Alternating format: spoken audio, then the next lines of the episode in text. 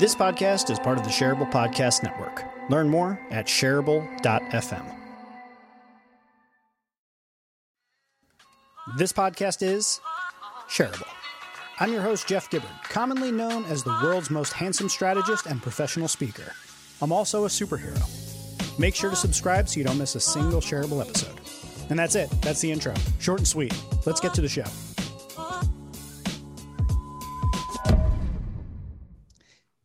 Today, my guest on Shareable is uh, the owner and head of coaching for Axiom Coaching. 20 years of experience working with people from all walks of life, ranging from professional athletes to teenagers to soccer moms, all with the same mission to help them gain access to their power and experience joy. I'm super into that. Today on the show, we have Pablo Ambrosio. Uh, he is uh, Marco Ambrosio's brother. And I met Marco, and then Marco introduced me to Pablo. And then Pablo and I went back and forth on email. And I was like, this dude sounds awesome. And we got to talk. And Pablo, welcome to the show. Thank you very much for having me. All right, man. Let's talk about stuff. Let's talk about all of it. Um, so, so for the the people, tell them what you do. Like, what's your, you know, the I read your intro. I've got that, but like, tell people like, what's the day to day look like for you on a on a regular old day. So, I mean, the best way to kind of uh, encapsulate what I do and what my coaches do is we use physical movement as a way of, you know, eliciting change in the people we work with. And I know that seems like really broad and, and maybe even maybe even like not specific enough. Like, what does it mean? Like physical change? Sure, of course, right? People are going to get healthier and faster and stronger.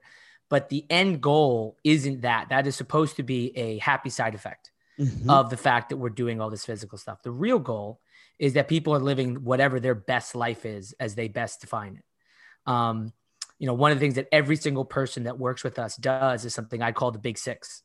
The big six is six questions that we ask and that everybody has to answer and the goal of the six questions is to give real sustenance, real form to what they believe their best life, best self would be. Are you going to give um, us the six questions? Because you know I'm super interested right now. I want to know what those um, are. And what's what's what's funny before I give you the six is that you know people think it's it's it's crazy. Like they're like, oh, you're the you're the workout guy. What if like you know if I've got a guy looking to get into the NFL, he wants me to drop his 40, increase his bench for the combine, maybe help him come back from an injury. He doesn't want to talk to me about what kind of dad he's going to be. Um, same thing with mom, same thing with the high school kids we work with. And in my experience, it's the total opposite. Like you start going down that path and you make it clear that this is the way I do things, and they buy in super quick. Um, and I've worked with, you know, Navy SEALs and, you know, these, these super macho tough guys and they're all in. They're like, no, no, yeah, you know, I, I want to be the best dad ever, or I want to be the yeah. best operator ever. And when you go there, um, it's amazing how much as everything else gets better. So I'm a, I'm a hundred percent behind this. So like, um, you know, we, we've only just met, uh, but in in all of the stuff that I do with the Superhero Institute and all the stuff I'm trying to do with my coaching and my consulting is all about like you have to understand your why. You have to understand your deeper purpose, like the thing that's driving you, because that's going to give you that fuel, especially in times where you need to get back up. The resilience doesn't come from being lost in why you're doing it or going through the motions. It has to come from somewhere. So I'm a hundred percent in on this. I totally buy into it. Um, I actually um, have had a guy on the show, his friend of mine, uh, and he works um, with uh, athletes, uh, star performers, actors, entertainers, people that are like in the spotlight. And he's a licensed therapist, and a lot of his work is really in this space of like thinking about the the mental health struggles that they're going through and how how they tap into their greatness and how they how the pressures of doing those sort of things affects them. And so like i'm 100% bought in on the idea that it's not just like your your you know muscle fibers that are moving there. It's it's everything connected. So I'm 100% behind this. So tell me about these six questions. I want to know because I'm I'm going to be going through them in my own head about like Not, you know, good. That, that's that's why I want to put them out there as often as possible. Um, nice. Um, funny enough, you say superhero. I'm a giant comic book dork and have been since I was a little kid. Like I love comic books. I remember in grammar school reading comic books and, and catching hell from the you know because I was also an athlete, so I'd catch up from what are you reading? I was like I'm reading Spider Man or I'm reading the X Men or I'm reading, and they'd be like, "Really? Like you're not watching whatever?" Like, no. oh my god, I, listeners, I like this show this is about to be like just this is all for me now. This show is is like a Jeff episode, so you can tune in if you want to go along with the geekatry, but it's about to happen. Oh no, we'll go there. Like my, yeah. I named my son Logan. Shut up. Um, That's what we're gonna name our. So we have one child, And Same. we, One kid. and and uh, uh, so I have a daughter, and uh, we're planning to have a second. If it's a son, we're naming him Logan because Wolverine, obviously. Yep, Although exactly my wife, right. for my wife, it's because of Gilmore Girls, because of uh, Logan is one of the. anyway, so we, it's like a dual meaning. For her, it's Gilmore Girls. For me, it's Wolverine. That's Wolverine. amazing. So when my when Kindred my wife was picking names, she was like, she was picking all these names, and I was like, I was like, what about Logan? And she was like, oh, I love that name. And I was like, yeah, me too.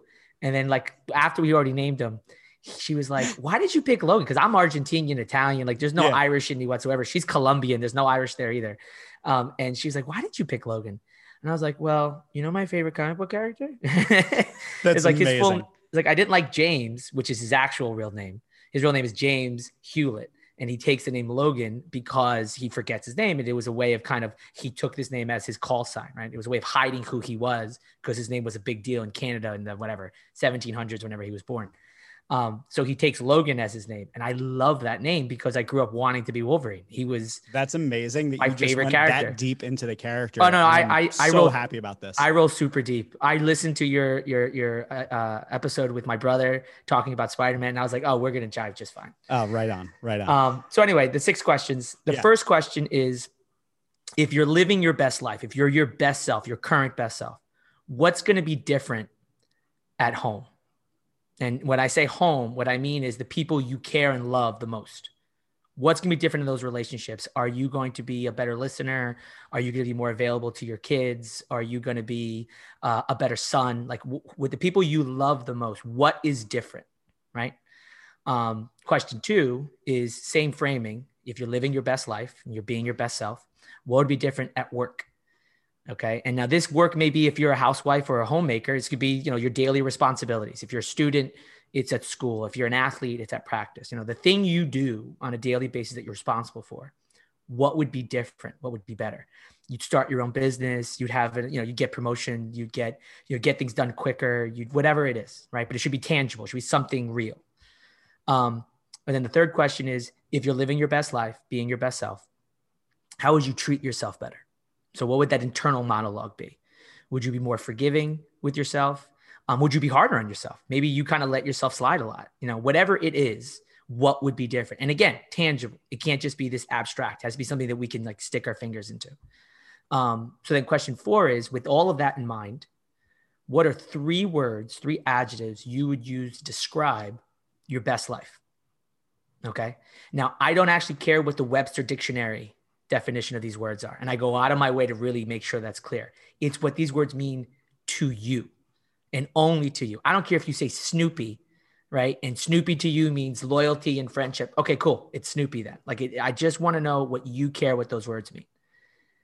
The fifth question is you're going to now take those three words and you're going to create a mission statement for your best life, your best self, using those words.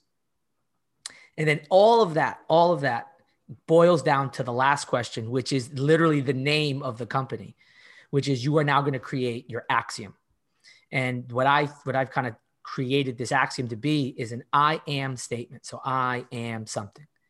And whatever that something is has to be undeniably true and undeniably positive about you and must connect you back to your best life.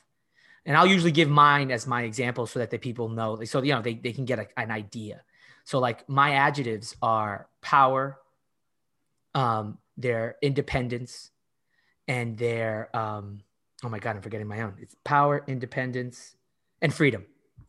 Right now, to me, power means the ability to elicit change. And I mean that both in myself and in other people. Right. The, the idea of freedom is that I have a freedom to do the things that I really want to do. If I decided that, you know, it's a Wednesday, it's beautiful, my son's skipping school, I'm skipping work, we're going to the river, I have the freedom to do that. I've situated my life to have that kind of freedom. And independence is that I get to choose where my energy goes. Nobody gets to tell me my you, you got to put energy into this project. If that project doesn't speak to me, I'm not doing it. Right. So I then create a mission statement that my life will fulfill pop, pop, pop, pop, with those three words.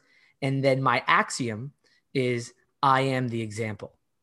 Right. I am the example to my son. So when I do things, I am the example. I have to example the behavior I want. When I'm with a client, I'm exampling the behavior that I want. If I have to make a decision to do or not do something, I do it with the idea that the people who count on me are watching me do it right now. Right.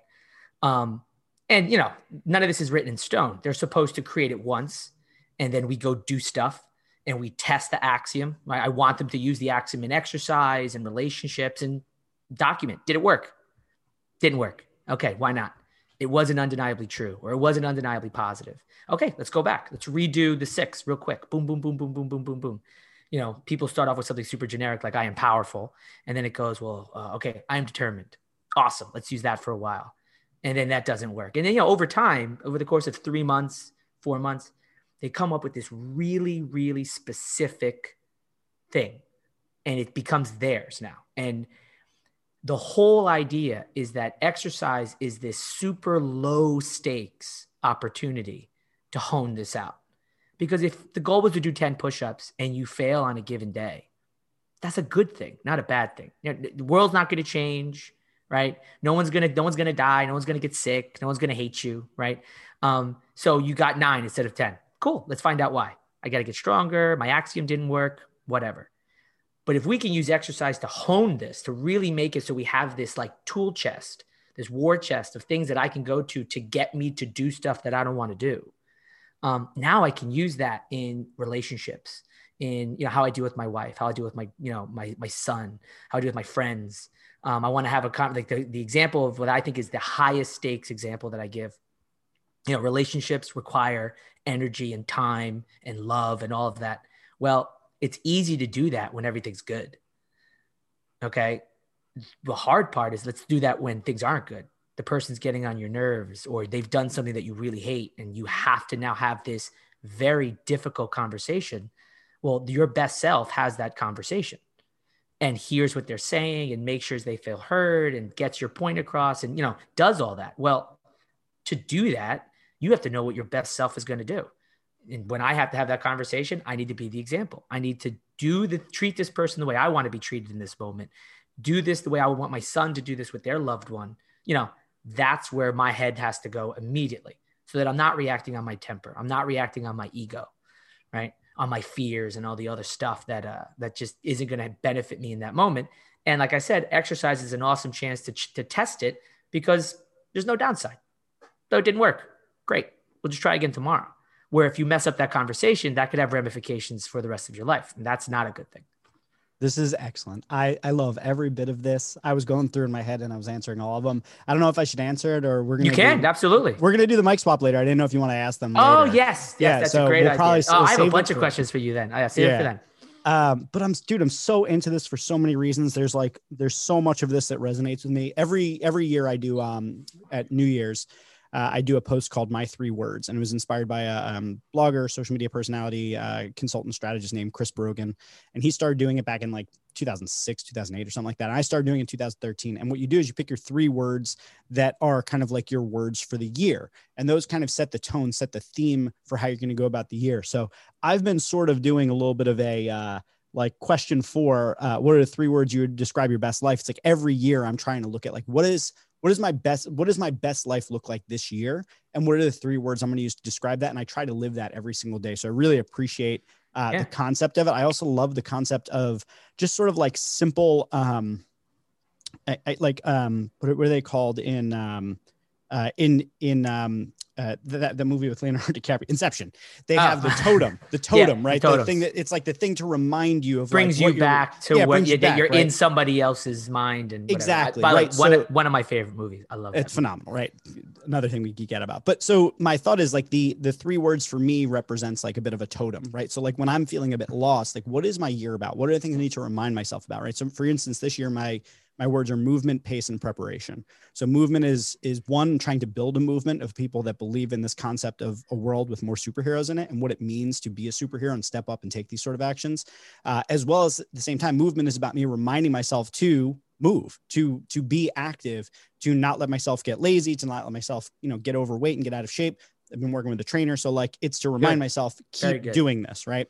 Uh, the pace is I have a tendency to burn myself out. I have a tendency to like, I'm like a, a beagle with a bowl of food. I'll just keep eating until I'm sick. I'm like a greyhound on a course. I'll keep running until I collapse. Like, so I have to remind myself to to keep a regular pace. And then preparation is, you know, to be prepared for anything. Good things can happen, bad things can happen. I've been on a string of like wins for a while, and I just have to be prepared for the idea that life doesn't work that way. So I am a huge fan of doing it in that particular way. I absolutely love the axiom. I absolutely I think that is such an empowering way to um to remind yourself of who you want to be without anything else. If all you had was that axiom, all the work that goes up to it gives it context and relevance, but just having that I feel like is such a strong way of remembering how you want to move through life. I mean, it's one of the reasons why I use superhero. Like mine would inevitably be like, I am an aspiring superhero and that would be my way of reminding myself like these are sort of actions i want to take the sort of person i want to be i'm a huge fan of all of this Let,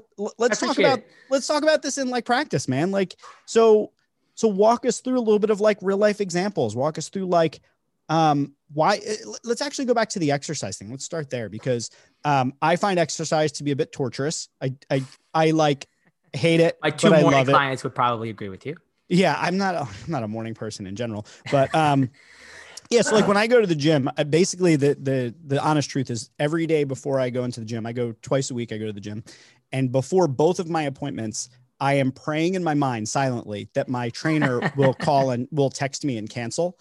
Um, and then I walk through the doors and I'm like, okay, well, I'm here. I'm just going to do it. So I do whatever he tells me to do. And then that's that. But I, my point being of all of that is I don't like it. I don't enjoy it. I find it very strenuous and strong, but I love the aftermath of it. I feel so good that I went and I did that thing that I hated. So, how do you incorporate this thing that for some people it's like an addiction? Like I have to work out or I feel awful. I love working out. I love the heartbeat. Some people are like that. When my heart pounds and I get that heartbeat thing, the, the big, the big pulsing, uh, it's just I hate it. Um, how do you work with people who maybe are a bit more like me and who see the workout side of it as being like, well, can't we just sit down and talk about this? Like, I get the concept. Can't we talk about why? Why do I have to like, lift things? Didn't you see yesterday's show? Let's watch that instead. Now, like, yeah. so believe it or not, like eighty percent of our client base are those people, and I actually go out and seek out those people. Um, I talk often about how I don't want exercise enthusiasts. I hate that term. Um, I am one of those people who enjoy working out, but I what I tell my coaches, I go, that's because we're crazy. Like we're the minority here. The expectation can never be, do you want to go do this horrible thing and like then do it again and then feel like you're going to die and then not feel like you're going to die? Let's go do that. Like that never, like anybody who goes, sign me up, they're a little crazy. And that's, yeah. that you can't expect people to want to do that. Um, I have a joke that I'll tell with clients as like an icebreaker to get them to kind of, you know, open up and, and be not so, oh my God, I'm going to die today. I'd be like, have I ever told you the origins of uh, personal training and coaching? They'd be like, no. I go, well, the Geneva Convention, you know, happens. Do you know what the Geneva Convention is? And they'll go, yeah. Like, okay. So it happens and it outlaws torture, right? You, you can't torture people anymore. And uh, well, now you've got all these dungeon masters and they don't have a job you know, they were torturing people. Now they can't torture people. So they're like, okay, so I need a career where I can go to someone. Did that suck? Do you feel like you're gonna die? Okay, cool. Do 10 more and let's add it. Let's add some way. um, so yeah, it sucks, and that's okay, right? So I actually talk to them a lot about once I've done the big six and we've kind of gone through all that. I say, you know, believe it or not, exercise is more beneficial to you than it is to me, right? because when I don't work out, I feel weird. When I don't do the things, I'm off. Um, there's this, it's easy for me to go do the workout. So, um, like a parallel I'll give them is, you know, people talk about Michael Jordan having this in, incredible work ethic. He did, right? For sure. But his work ethic was incredible for me, not because of the, the, the intensity at which he worked, was the fact that he was obviously gifted and blessed to be this amazing basketball player. And then, even though that was the case, he had a crazy work ethic. Okay. Um, people assume that because somebody's good at something or they work hard at something, they must be exhibiting discipline. I actually don't think that's the case. I think the people who don't have an inclination towards something and then go get good at it actually have the discipline that I'm talking about. So I talked to them about, look, I know you don't want to be here. I promise I'm going to do my best to make it enjoyable. I'll get you to laugh a couple of times. Um, it's going to suck sometimes, but you will get something out of this. And most importantly, um, we're going to constantly be talking about why you're doing this. And I don't mean why, like your shoulder's going to be better or you'll get, you know, a six pack or whatever other stuff. I mean, that's table stakes. We've already kind of talked about that. We're going to talk about using your axiom. We're going to talk about you working towards these experiences that we've identified that are important to you. That you like go so like the, the classic example, like the moment that was like a like a light bulb moment for me is I had a client years ago, like 15 years ago, like a long time ago. Big dude, really gregarious, six foot six.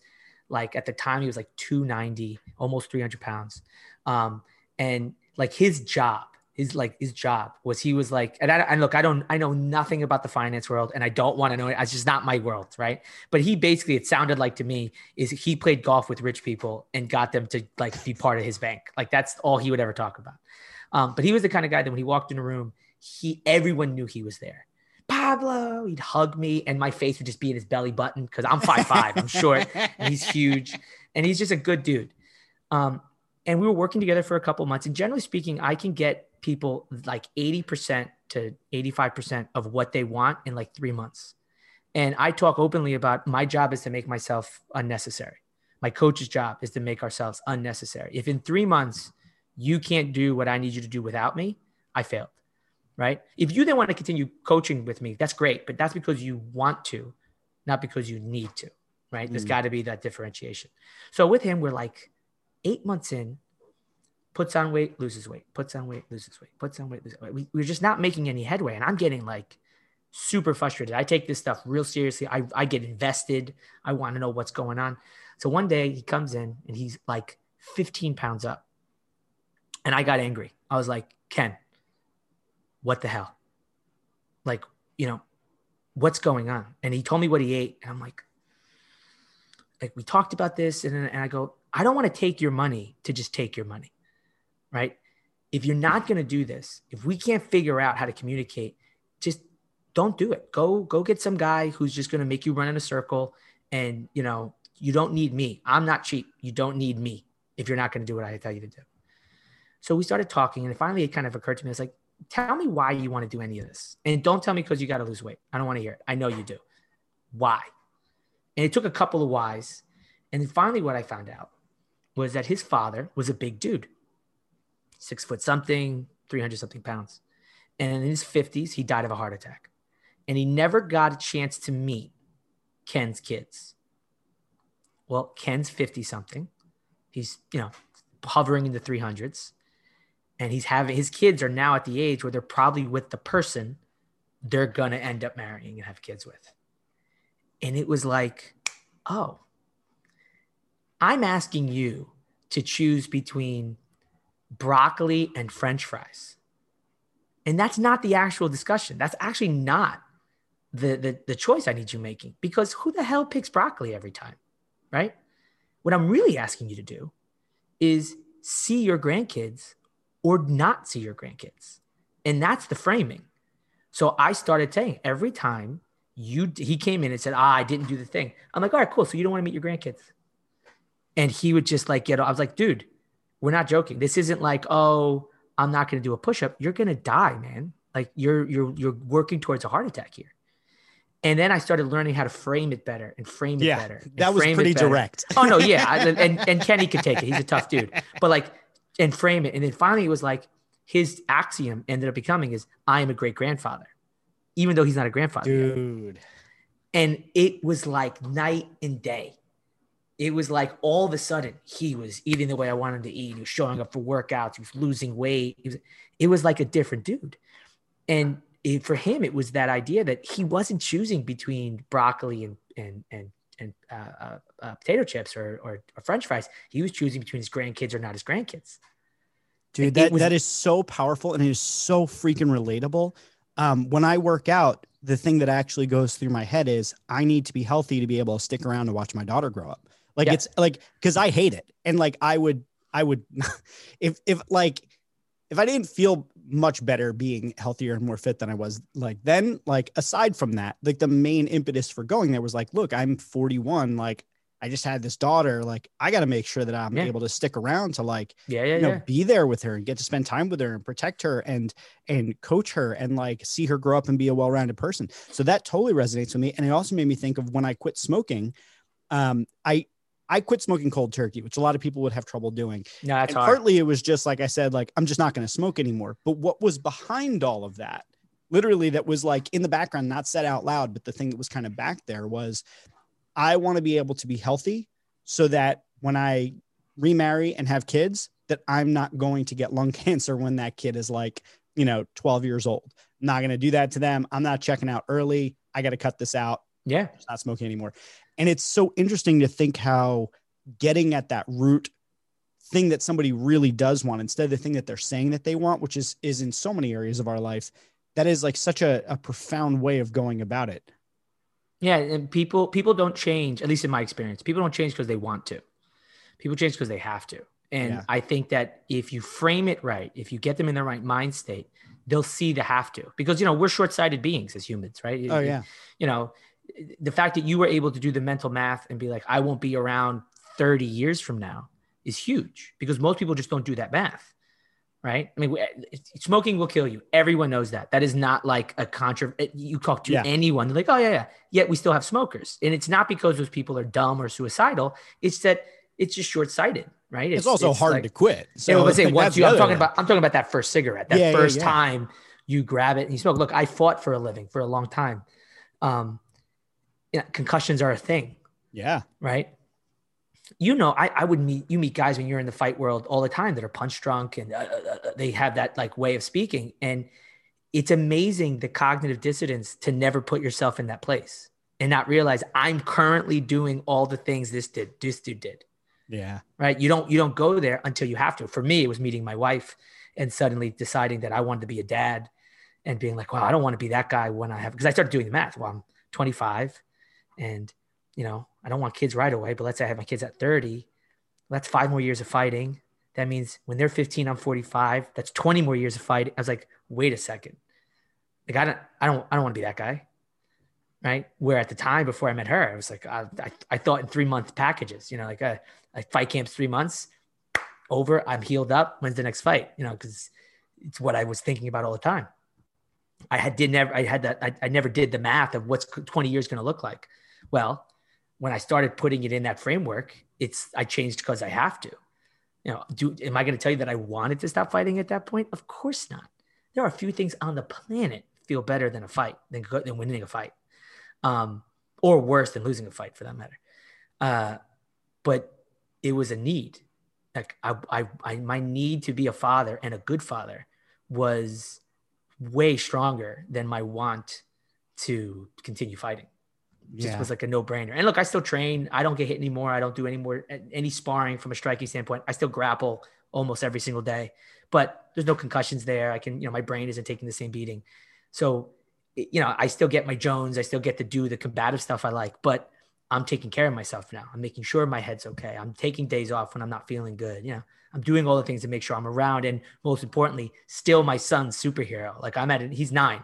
So I am at this age where like everything daddy's does is amazing. Daddy's the strongest. Daddy could beat everybody up. Daddy, daddy, daddy. When he's 20, I still want him to have a piece of that, Mhm. right? Um, I get it. It's never going to be all of that anymore. It's he's nine now, but I want to keep that for as long or as for the, some version of it for, until the day I'm no longer around. Oh, I I hear you. We have surrounded my daughter with superheroes. She Oh, can do sure. this. She does the Spider-Man hands now and again, and it is the cutest thing I've ever seen. Every morning we pick out. I have a poster of all of the Avengers uh, lineups, and every morning we pick out our Avengers team. I have a superhero superpowers poster that has all the different superpowers mapped out. Oh, and every day we, awesome. we pick out her superpower for the day. Um, so yeah, man, I'm I'm 100 percent around that, and My- and her seeing me as a superhero is uh, It's hugely important. Epically, My son found out his name was derived from Wolverine. And he was like five, four or five years old. And I remember he was looking at his his hand. no, that's amazing. And he goes to my wife. He goes, "Mommy, when do my claws come in?"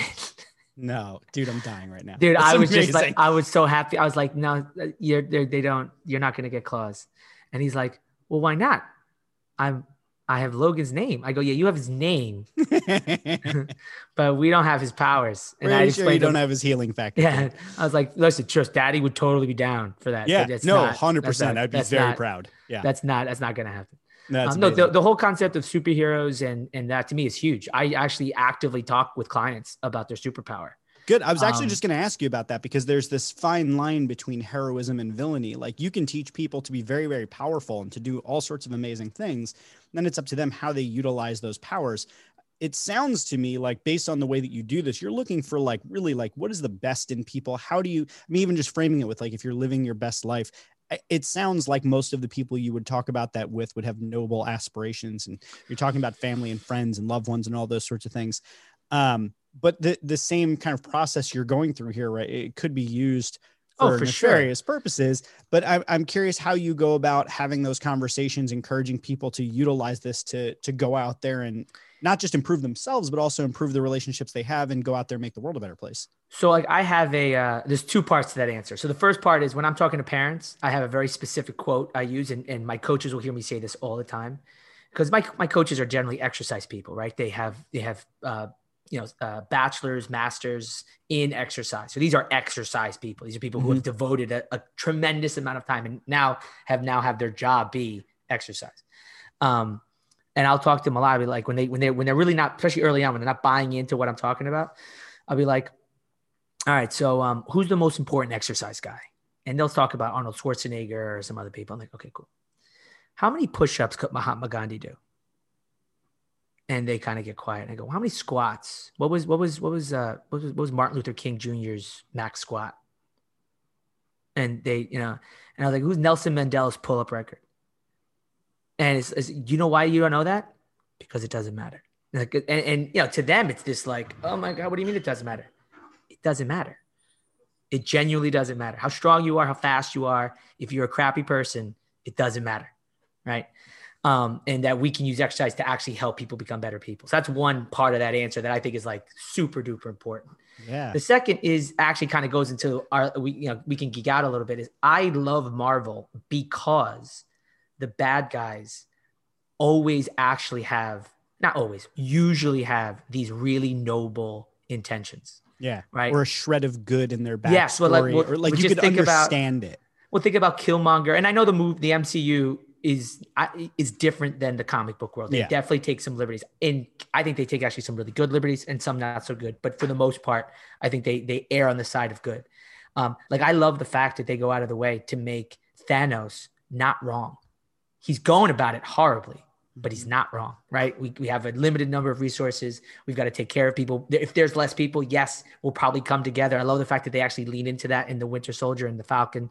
Um, I love the fact that, you know, like Killmonger, he's talking about, you know, not being a slave, not, you know, that this is not right and da da da, da and that he will, he'd rather die on his feet. And I can resonate with all that. How he's doing it is horrible, mm-hmm. but there, he's not wrong.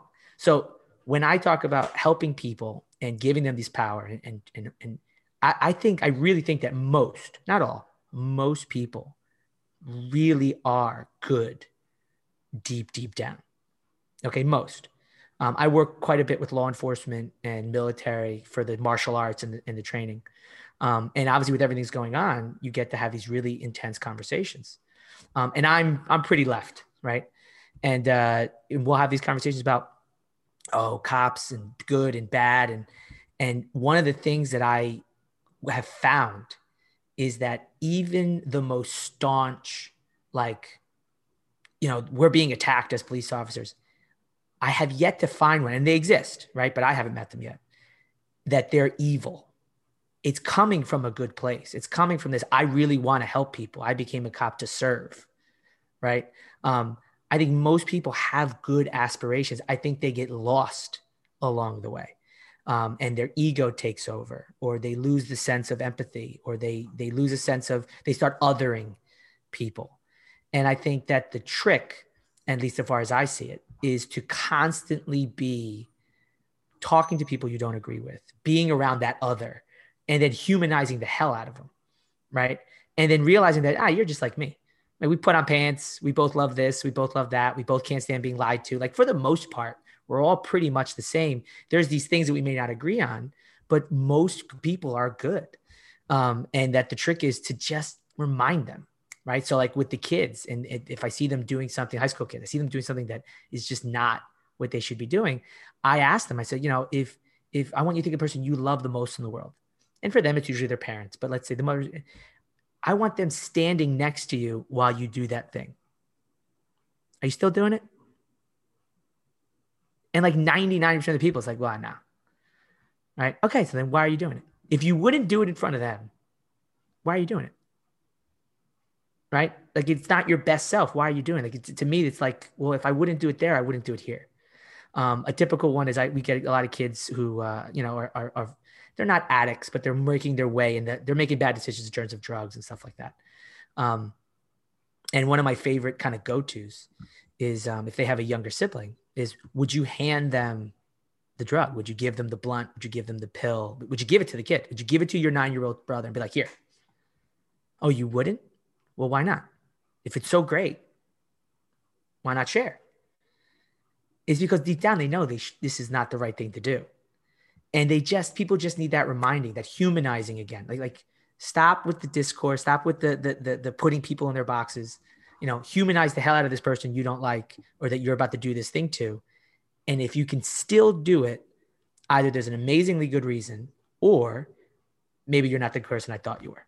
I right? it's such a good reminder because I I definitely have a uh, a streak in me that um very much like I, have been in an argument for the past week and a half on LinkedIn on this comment thread about uh you know rounding up a grade it's just been like this like awful back and forth between uh, a lot of different people and i sometimes forget to humanize the other side or try to see from their point of view or like have a civil discussion it just turns ugly so you know i i think about that all of the time and the thing that i struggle with and this this partly intersects with the work that we do but i struggle with the idea i wonder is everybody interested in personal growth. And, no. and yeah, so, so, so like I, I, so I agree on the, on the surface, the surface of that I think is no. I think some people are just kind of like comfortable where I am, whatever. I think deep inside, everybody wants to be the best version of themselves. I think everybody yes. wants to reach their potential. They don't want to feel like they're just phoning it in or wasting their life or missing opportunities. So I think everybody inside of them has this desire to grow into the best version of themselves. I think that's there. I think I just get really um, confused why it's not more at the surface for everyone. And, that's partly because my personality type by nature like if, if i look into my like enneagram and stuff like that like i am i am like my my my desire for self improvement is at like the top of the scale. It's like a 20 out of 20 i just want to constantly learn more skills get better be able to make more impact. Like that's all my stuff right? So i have a hard time understanding when i, I remember i went to a party um, like a barbecue a friend of mine's house I was talking with this guy, and I had just started my company like a couple years ago, and I was like, I want to change the world. I want to like I had all these big grand aspirations. I was talking to this guy about his work, and he was like, Yeah, pretty much just want to like go into work, do my job, come home. I don't really care about what I do. I make enough money, it's fine. And like he just was so very blasé about like his role, and even like what he talked about coming home, he just wanted to like relax and enjoy his time with his family. And I'm not saying there's anything wrong with any of that. Enjoying what you do, great. Uh, enjoying it enough that is getting paid enough, great. Spending time with your family, friends, relaxing, great. But like the lack of the drive to push forward and do another thing, I I find um, puzzling. And I'm wondering if you've found any secrets to unlock it because your work seems like it's really about I mean, especially with exercise, you're trying to engage people in an activity they don't want to do. They don't want to do. Like, I'm not talking about like learn to speed read. I'm talking about like, you yeah. know, and lift this heavy thing definition. and it's painful. It yeah. sucks, right? So, what's your take on like the whole personal growth thing? Like, do you think that it's available in everyone? Do you think everybody cares about it deep inside? Have you found a way to unlock it? I think it's a two part answer. I think the first part is to you got to meet people where they're at. Um, you know, I'm very much like you in that regard. I, I, I don't, I don't half-ass anything. I just, I'm not good at it. I, it, I find that when I'm, when I catch myself not doing something to the best of my ability, there's a reason. All right, can right? I ask you a question? Are you like an all or nothing? Because I'm like a, if I'm going to do it, I'm going, I'm to do it everything I got. Tilt. I'll but give you. I, but if I'm going to half-ass, then I'm probably I'd rather not, going to do it at all. I, that's exactly where I'm going okay. with that. So, okay. like, I'll give you an example. I love to cook. Uh, Marco and mine's mom had her own restaurant. She really can cook exceptionally well and I love to eat. And I learned pretty early on that if I love to eat good food, I better learn how to cook it. Um, so I bought a grill. So when I say that to people, people go, "Oh, you bought a grill. So what?" I go, "No, you bought like a two hundred dollar, three hundred dollar gas grill. I went and got a steel parrilla wood burning grill from Brooklyn, handmade, and I saved up for months to go buy it because it makes the food amazing. But it also takes two hours longer to cook because you got to make your own coals and this this whole thing. Why? Because if I'm going to grill, I'm going to grill. I'm not going to just yeah. buy charcoal and throw it in a thing or turn on a gas light. I'm going to go all out. I'd, I'd rather just, just not grill then. I'd rather just go put it on the oven. What's the difference? Right. So that's my personality. But I have a lot of clients, so that's not the case. Right. So I find that I have to meet them where they're at. And then I can't allow my expectations of me to be put on them. So, like, let's take this guy you met you know, he's very happy just kind of having a whatever job and going home and spending time with his family. What I would then kind of explore with him if he was working with me isn't how to get him more ambitious at work or any of that stuff. I'm like, obviously, your family's really important to you. Awesome. Are you the best possible dad you can be? Like, there's no chance for you to be better. No, I nobody's the best. And Okay, cool. Where could you be better? You know, maybe I could have more energy to play with my kid outside because I'm tired a lot. Okay, great. You know how you get more energy? Let's go work out. Nothing crazy. Let's start off simple. Let's get you eating a little cleaner. Let's get you literally more energy. Or I'd be a little bit more patient with my wife. All right, let's find out why. Why why don't why don't you why don't you have patience? There's this under, you know, this this thing that we haven't talked about. All right. How do you have that conversation? Well, you get good at having bad conversations. Okay, cool. Let's go do this thing that you hate. get you good at doing this thing you hate and teaching you how to do things you hate. And then you can go have this conversation. Like it's about figuring out what's important to them and then just asking them where is the growth possible? And not assuming that you know because look could i have guessed if i met the guy? Probably but that doesn't do him any good. He's got to figure that out.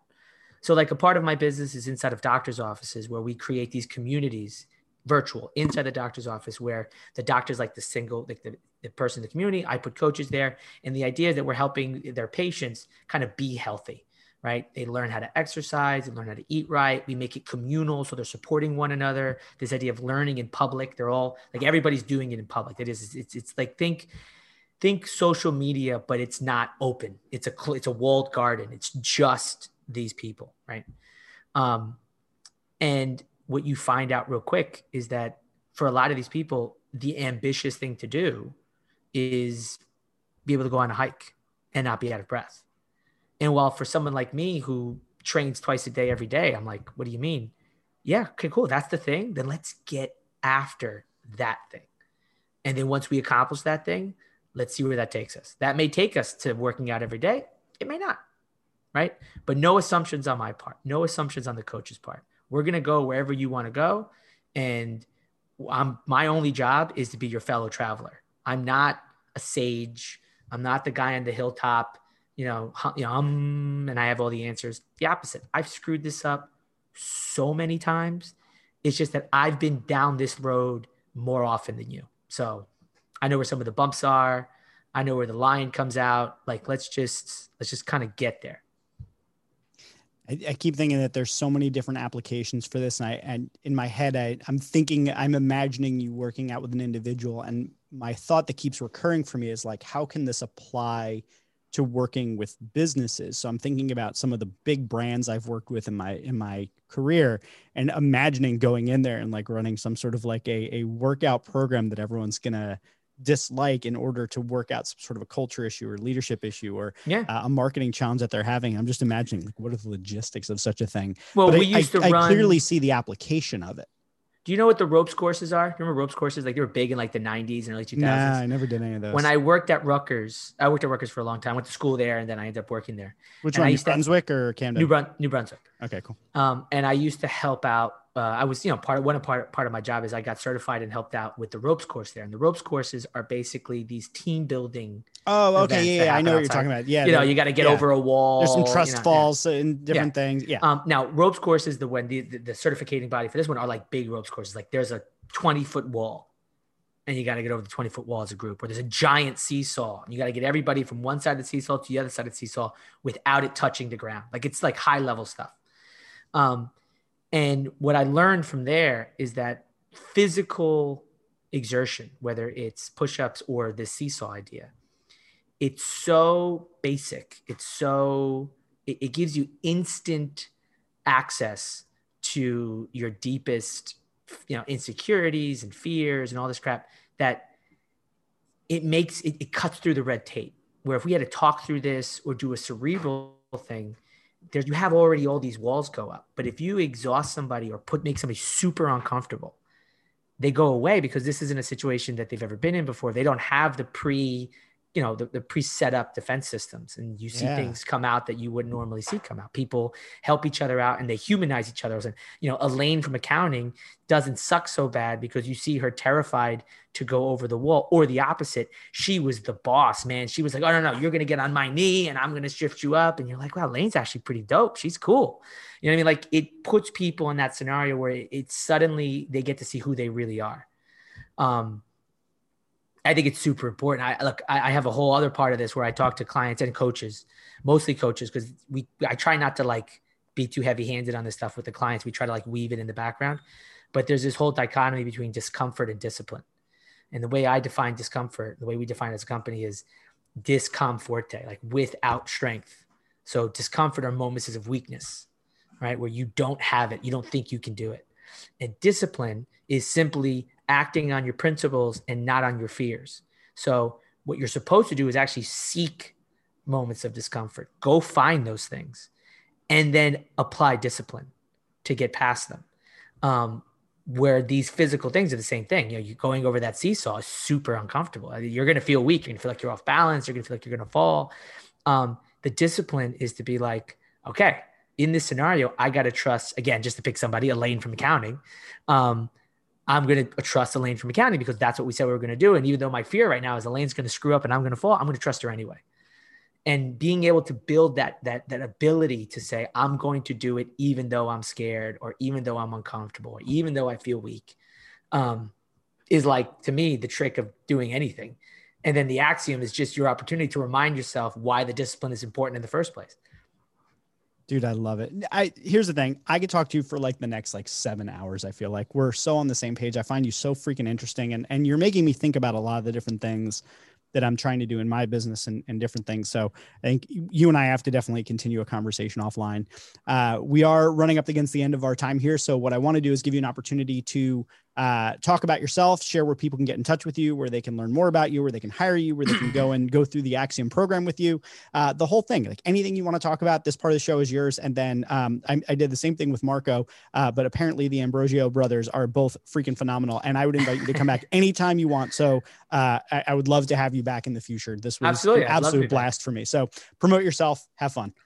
Um, so in terms of, uh, I'm right now I'm looking for coaches. So I would say the most important thing I could say is if you're interested in doing um, the kind of coaching we've talked about today, yes, you know, absolutely, you must have the science down. You got to know how to work people out. That's table stakes, right? That's Where are just, you located, by the way? So um, we're located. I basically I'm inside other institutions. So okay. I have one site inside of Pennington, New Jersey. I have another site in New Hope, uh, Pennsylvania, and another site in Pennsburg. Um, however, the doctor site is all virtual. So I'll be building a fairly big virtual uh, uh, client list soon, and then obviously these physical spaces. Um, if you're interested in doing either virtual work or physical coaching, um, and this what we're talking about resonates, you can contact me at uh, p ambrosio at pscfit.com. Uh, dot, I'm sorry, psc.fit, um, and then the website is psc.fit. Um, that will be changing hopefully soon, but right now it's psc.fit. Well, I'm sure you'll do a 301 redirect. So in case anybody's listening yeah, to us later after it's changed, it'll all be good. And I'll put all of that stuff in the show notes. So if you're listening and uh, you have found Pablo phenomenal as I have, uh, you can go and find him just by swiping to wherever the show notes are and whatever your podcast app is. Um, dude, this was so much fun. I'm so glad that uh, we got connected and we got to do this. So uh, I know we have uh, a couple other episodes we're going to do together. So that's pretty cool. So uh, people can tune into those. Thank you all for listening. I appreciate you coming back and listening to another episode of Shareable. Uh, this has been Jeff, your host, with uh, Pablo Ambrosio, my guest. And um, this episode was phenomenal. And I guess if I had to describe it in one word, I guess I would probably say shareable. Wait, don't leave. If you've never listened to my fancy outro, do it just once for me, please. Okay, if you enjoy Shareable and you find it valuable, there's a few ways that you can support the show. One, you can share it on social media, which I strongly encourage. I mean, it's literally the name of the show shareable. Two, you can review it on iTunes, Stitcher, or wherever you get your podcasts. And if you're an Overcast user, as many of my listeners are, make sure to click that star button on the episodes that you like. The third way that you could support the show is by blogging about it or discussing it on your own podcast or even by making a YouTube video where you talk about one of the episodes.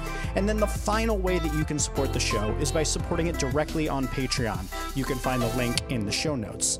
Now, before I let you go, I want to tell you about one other thing. You see, Shareable is just one of many projects that I'm working on at any given time. I've got another podcast called Rogue. I do a live streaming show every week called The Heroic Council. I've got a blog where I release a blog post twice a week.